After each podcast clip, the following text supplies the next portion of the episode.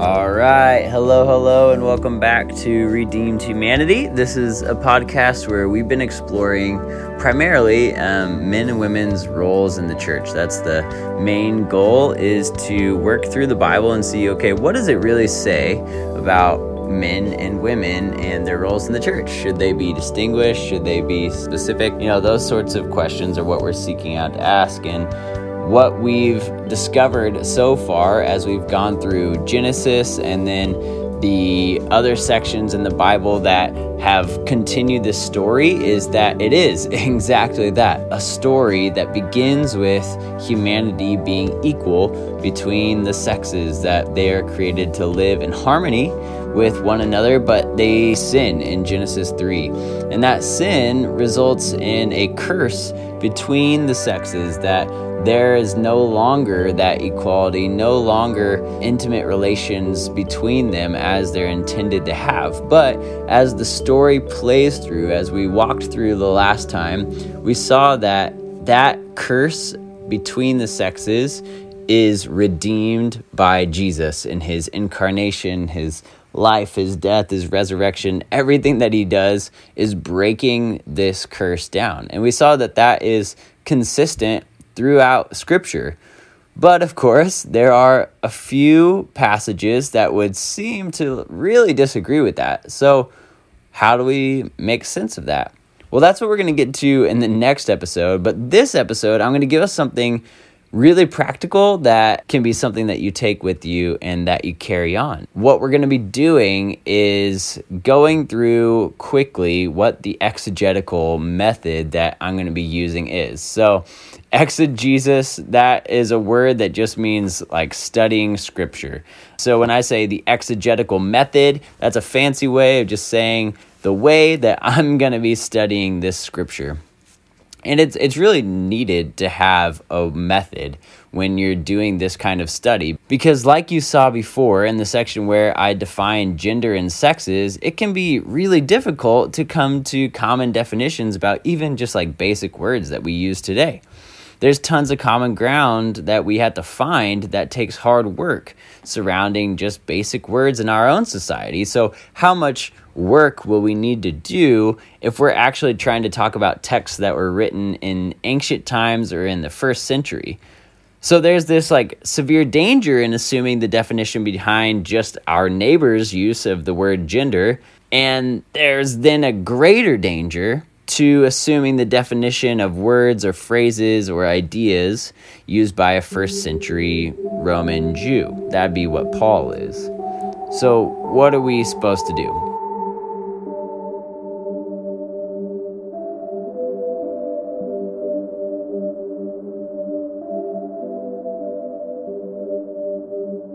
Biblical studies have come up with several systems to make sure that we don't have these kinds of misunderstandings. And those systems, as I said before, are called exegesis.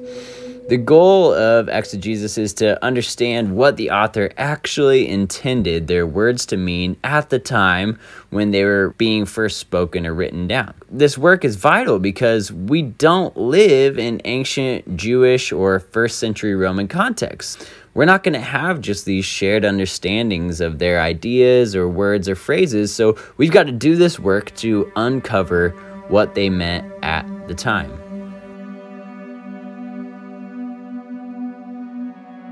Last year, my church sent me to the Charles Simeon Trust to learn a method that they teach to exegete a passage as you're preparing to preach expositionally. I'll explain what that means in a second. But first, as I entered that conference, I'll admit I was really skeptical.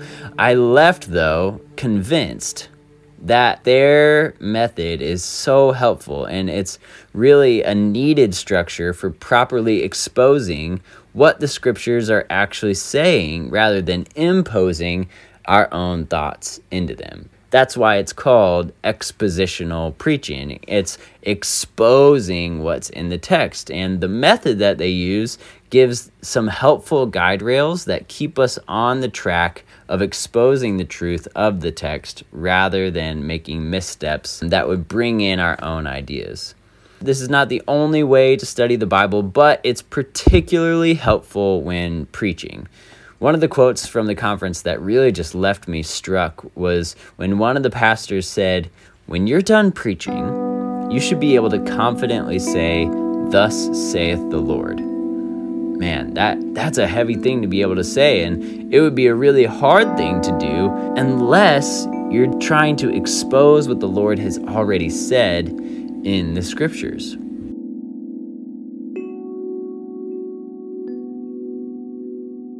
So it takes a lot of work, but it also is almost easier in some ways because we don't have to guess what the Bible is saying because it's going to help interpret itself for us. All we've got to do is expose what's already there. With that in mind, I'm going to give a quick overview of this expositional approach to exegesis, or in other words, I'm going to give a quick overview of how I'll be studying these passages and just letting them speak for themselves. And the reason I'm doing that is because it's the way that I'm going to study these passages and expose what they mean uh, to you guys. This section is super helpful for this project because we're going to come to see that many of the false interpretations from these passages they arise due to an insufficient or not entirely accurate method of study. So laying out this method it's going to give us language to identify where those misinterpretations are happening. And this has been just so helpful for me because Paul's letters, they have so many imperatives and, and use statements, and we easily can just move straight from what he is saying there to what he's trying to say to me personally right now because he's using these statements like, you should do this. So we're like, oh, I should do this. But such a move, it, it's the result of insufficient exegetical work. And it's not actually how most pastors approach any other passage of Scripture. So we shouldn't be content approaching these specific ones in that way either.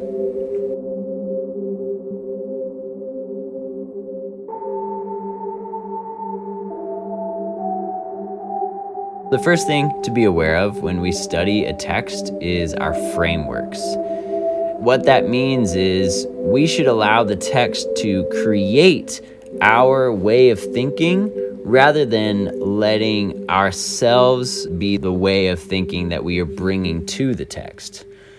What I mean in this case is, regardless of where you stand on the egalitarian versus complementarian spectrum, we should always set that conviction to the side, as you know, as best as possible, when we're studying the Word, and then just allow the Bible to speak to us without being filtered through our presuppositions. And the best way to start this process is to just pray for the Spirit to do that work in you. So I'd encourage you, even just pause right now, spend some time in prayer, um, and then come back to the podcast.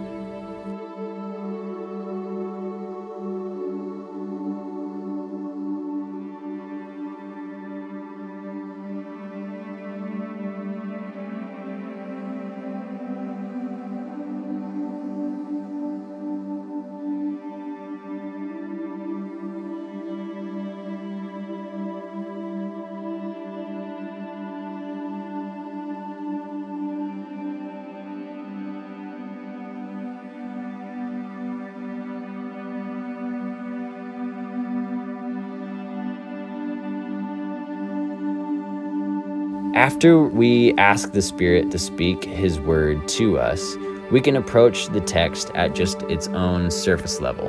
What is it saying? That's the first question we need to ask. Are there words that aren't clear that maybe we need to do a little digging on?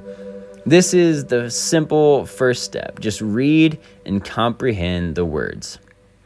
And now it, it does seem simple, but it's really necessary often we'll have a preference regarding a Bible translation when we read. And this is the moment where it usually helps to seek additional translations or go consult some other resource like a lexicon. I personally usually just go to BibleHub.com and I take advantage of Strong's lexicon on words that could be not super straightforward just in, you know, our own English language.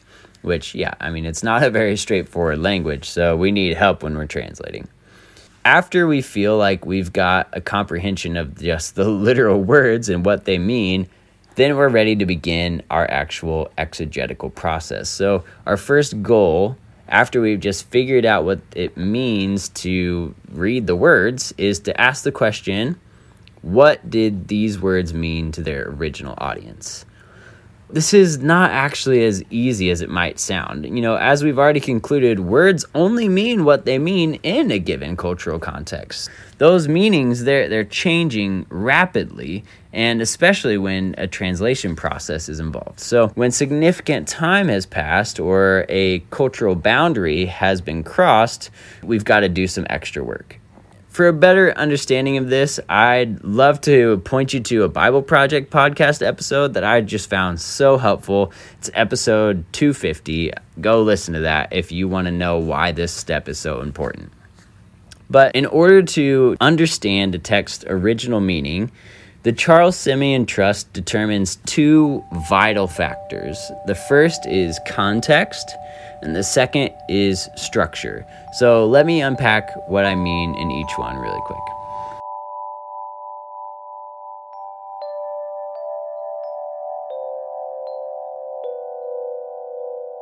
Context, they break up into several categories. The literary context, which basically just answers the question what's the rest of this passage saying, and how does that affect the specific section that I'm studying? if you're studying chapter two, it would be helpful for you to actually go back to chapter one and then read on to chapter three and four and whatever comes next and understand how your specific section is going to work in the larger whole. So, the second context we need to identify after literary context is historical context, which answers the question what was going on historically at the time that would influence this passage? And there are actually two sides of this question. First is what's the biblical history provided somewhere else in scripture? And the second is is there any extra biblical or like cultural context that would be helpful to understand the audience's situation? For this project, we are super blessed to have the book of Acts for at least some of the biblically provided historical context in which Paul is writing his letters. So we've got to include the story of Acts in his letters to really understand what he's saying. And then we've got to do more due diligence to understand if there are applicable aspects of first century Judeo Roman culture. And particularly, he's writing to specific churches in specific towns, like the town of Ephesus or the town of Philippi. So maybe there are specific cultural things about those towns that are going to be assumed when Paul's writing because his audience lives there. So we've got to figure out what those things are.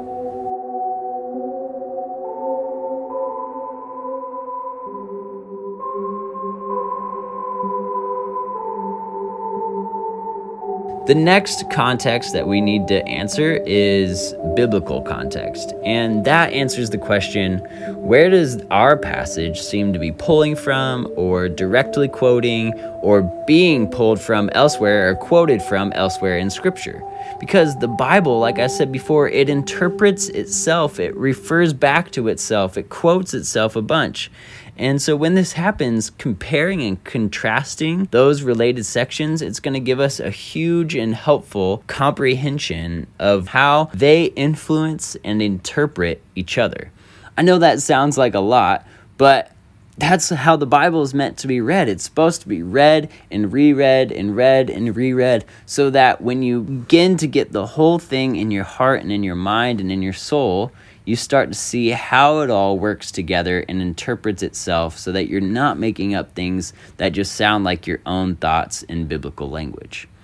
For this project, I've already walked through several places where that's already happening, like Genesis 1 through 3. In order to rightly understand what Paul is saying in his letters, he quotes back to Genesis 1 through 3 all the time. So we really have to know that section in Genesis to know what Paul is actually talking about. After we've gone through and answered those context questions, we carry those conclusions when we're moving on to identify the passage's structure. Now, knowing the structure of a passage, it's really vital because it reveals the way that the author is directing his audience to their aim or to their intent, their main argument. To say it differently, we as modern readers, we have to track along with the author's logic, their every single step to get to their conclusion and observe the way that they got there. And then when we've done this, we're able to actually synthesize the argument the way the author intended for us to hear it. This isn't always easy because the Bible it contains a lot of genres of literature and each genre has its own style of constructing an argument and each author has a unique take on their genre that they're using. So we can't just assume that a passage is going to walk logically from like point A to B and then B to C and then C to D and then finally conclude with their main point, which is E. That's not always going to be the way it is.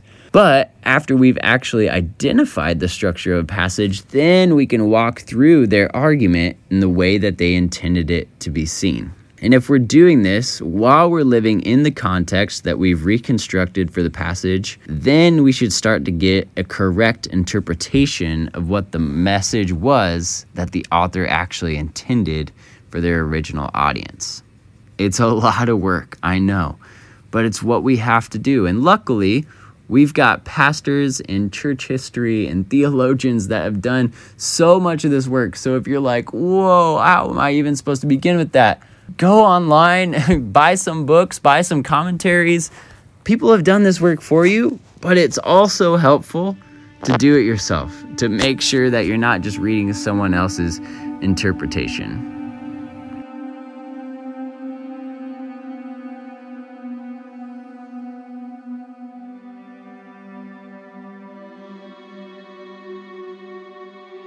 So that's the work of exegesis. However, a proper interpretation of Scripture doesn't stop there. Once we've identified the author's intended message for the audience of their day, we then have to identify the theology of the passage. And here's the question we ask when we're trying to identify what the theology is. Is is there something about God or Jesus or the Holy Spirit that's being taught or assumed or is it laying the foundation in this section? It's going to take work, but it's necessary for us to identify the theology of the passage. Otherwise, we'll end up with a message that basically just says, hey, this is what the Bible says, so do it. And the beauty of Scripture is that God is revealing Himself in every single word and every single passage. So if we skip this step, we actually make the Bible all about us rather than all about God. But the beauty of Christian theology is that it is tangibly known and most tangibly in the gospel. So we have to allow the understanding of what's being assumed or taught about God to move us toward Jesus because it's our conviction as Christians that what Jesus said is true when he was speaking in John 5. He said, You pore over the scriptures because you presume that by them you possess eternal life. But these are the very words that testify about me. Because the true God has become incarnate in Jesus, all of theology finds its physical and full manifestation in Him in the scriptures. Another way of saying this is how does each passage that we're preaching or studying point to the gospel of Jesus Christ? Because it's again our conviction that all scripture points to, revolves around, and ultimately finds all of its gravity in Jesus. So we can and must always ask of a passage, how is this illuminated by the gospel? Or in what way do we see Jesus glorified here? Or my favorite way of asking this question is all right, picture this.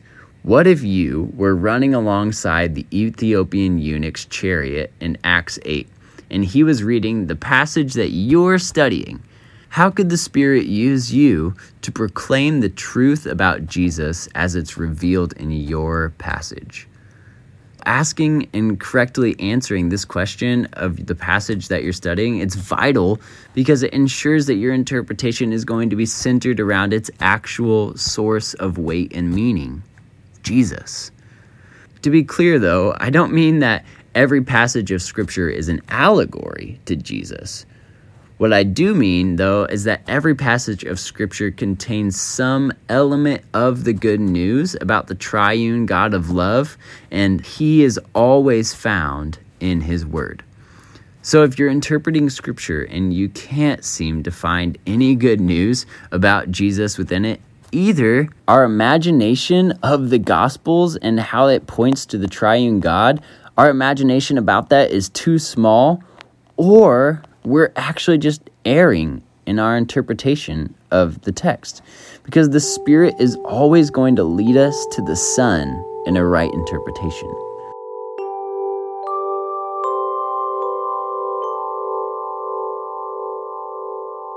Once and only once we have discerned the author's aim through the context and structure and interpreted the biblical text, can we actually apply the passage homiletically to our lives. Homiletically, that just means we're applying the implications of the gospel to ourselves. That's called doing homiletics. And this process, it's actually rather simple, but it's where the beauty of Scripture is an unending fountain of love and wisdom because it bubbles out for endless generations. It never runs out. The author's aim, once we've directed it toward and through the theology that culminates in the gospel of Jesus, it can always be interpreted in a way that applies to us. The important thing in this interpretive step is just that we retain the heart of the author's original aim as we move forward into our application.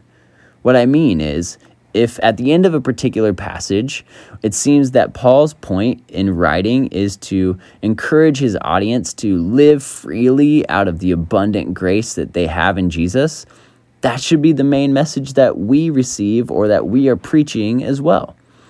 But the application of that message is going to be different. So if Paul is preaching that his audience should live out of the abundant grace of Jesus, and the way that he applies that for them is that they shouldn't eat meat sacrificed to idols?